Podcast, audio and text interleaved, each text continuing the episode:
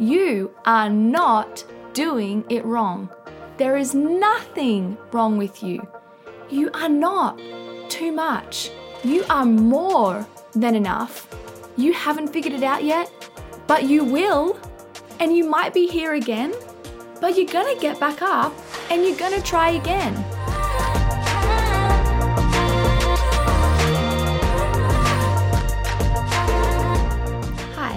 My name is Rebecca Ryburn, and welcome to the Rebecca Ryburn Podcast, a podcast dedicated to activating, challenging, and empowering you to close the gap between your potential and your reality. In this episode, it is my goal that you walk away empowered and firm in the belief that you are not doing it wrong. Life, you're not doing it wrong. Answer me this Have you ever been internally shut down by one of these statements or thoughts? What's wrong with me? I'm too much. I'm not enough. Why haven't I been able to figure it out yet? I should be further along by now. How have I found myself here again? If you have, did you find that these thoughts turn you inward, draw you away, and then shine a magnifying glass on everything else that's wrong with you? Did you find it near impossible to turn your mind off and then get knocked out internally by the shame? And not the shame because you've done something naughty, shame because you know you shouldn't be thinking the way that you are, but you can't help it. Maybe you've even had well meaning people say, No, just stop thinking that. You're amazing. But when they do, it just makes you frustrated and angry because you're thinking to yourself, Don't you think I've tried that? It's not working. And therefore, in the end, you conclude you must be doing it wrong or something wrong. I do want to make it clear that I am not pretending to be a counselor. I know that is not what I am.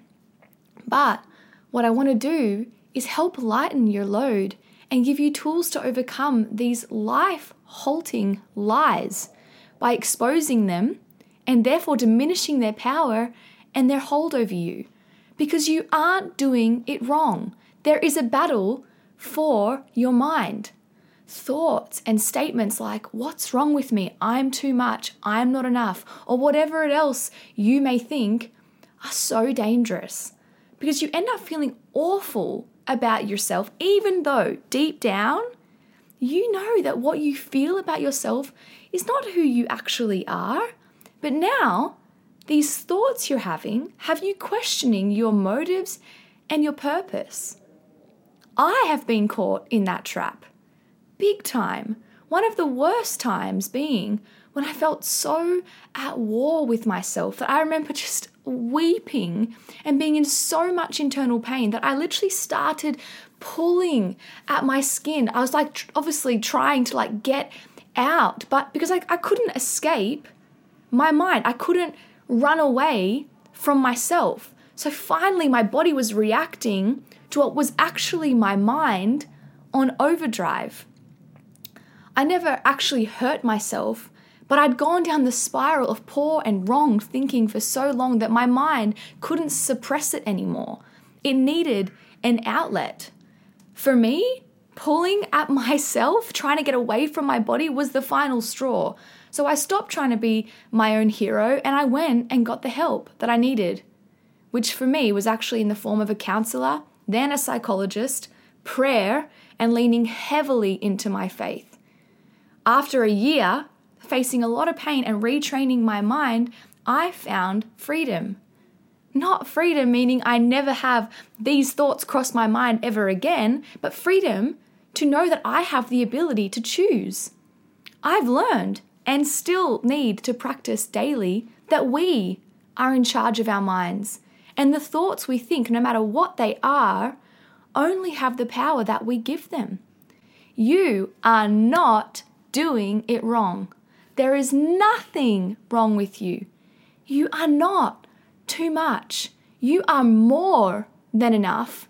You haven't figured it out yet, but you will. And you might be here again, but you're going to get back up and you're going to try again. You are not doing it wrong. There's a battle for your mind. The weight and the heaviness you feel is because you're carrying what you think of yourself secretly. And it's too heavy because as long as only you know you're thinking these things, they're still in the darkness.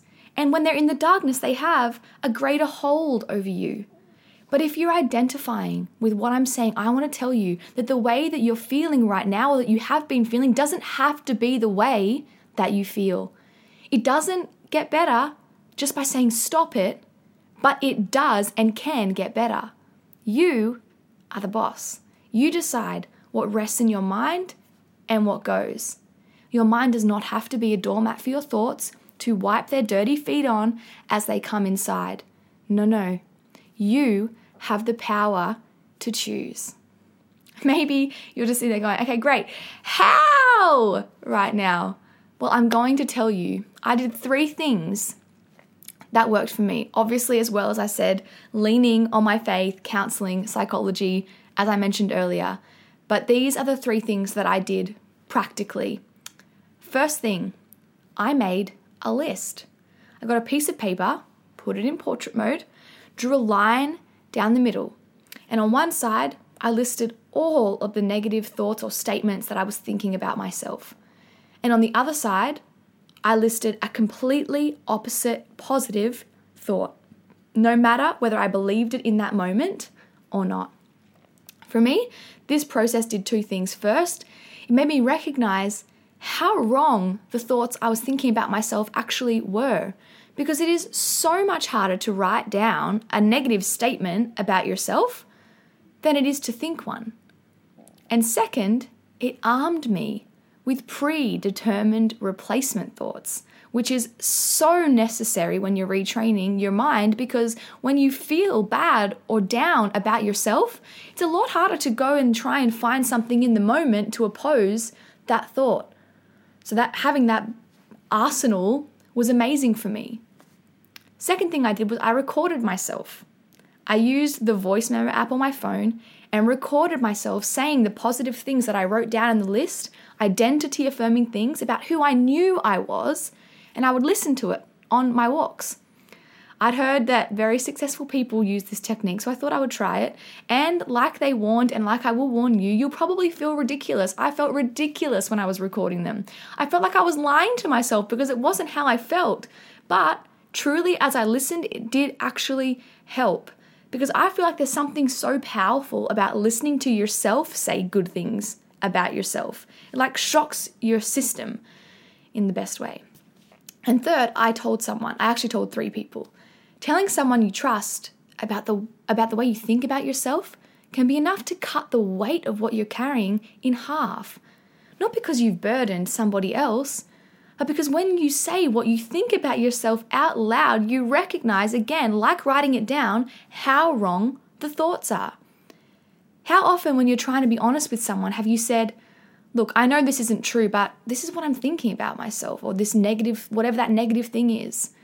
Saying something out loud is a lot harder. It's like, as I said, writing it down. It feels more concrete. When you take it out of the unseeable mind and put it in visual or audio form, it breaks the power and makes you realize. It also helps having someone to tell when you're having a tough day and you need extra support or someone to remind you not to give up. You are not doing it wrong. There is a battle for your mind. And I'm not going to lie, in the time I was very actively retraining my mind, again, it is daily, but when I was very active in it, I was exhausted because life still goes on but there was no way around it.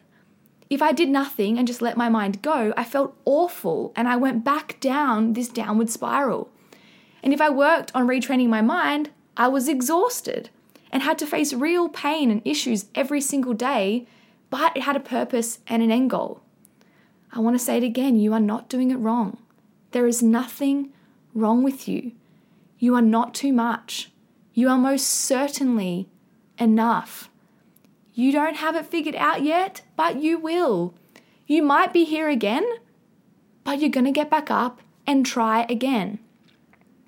Don't give up on the battle for your mind. You are in charge and you have the freedom to choose whether you feel like you do right now or not.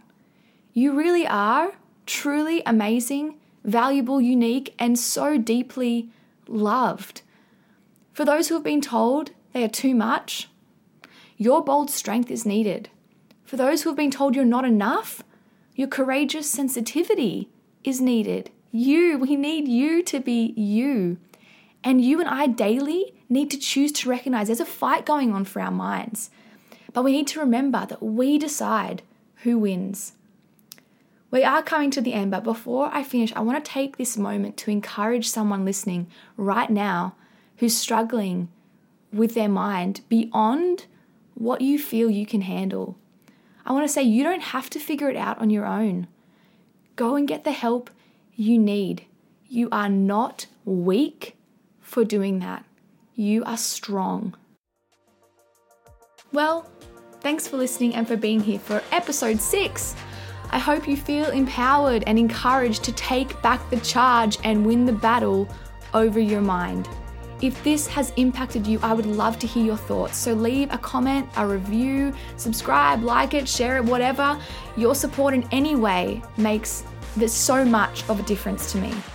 I'd also love to get connected, so head to my website, RebeccaRyburn.com, and subscribe to receive my weekly email, or head over to my Instagram at Rebecca Ryburn and let's get connected there. Thanks again for joining me. See you next time for the Rebecca Ryburn podcast.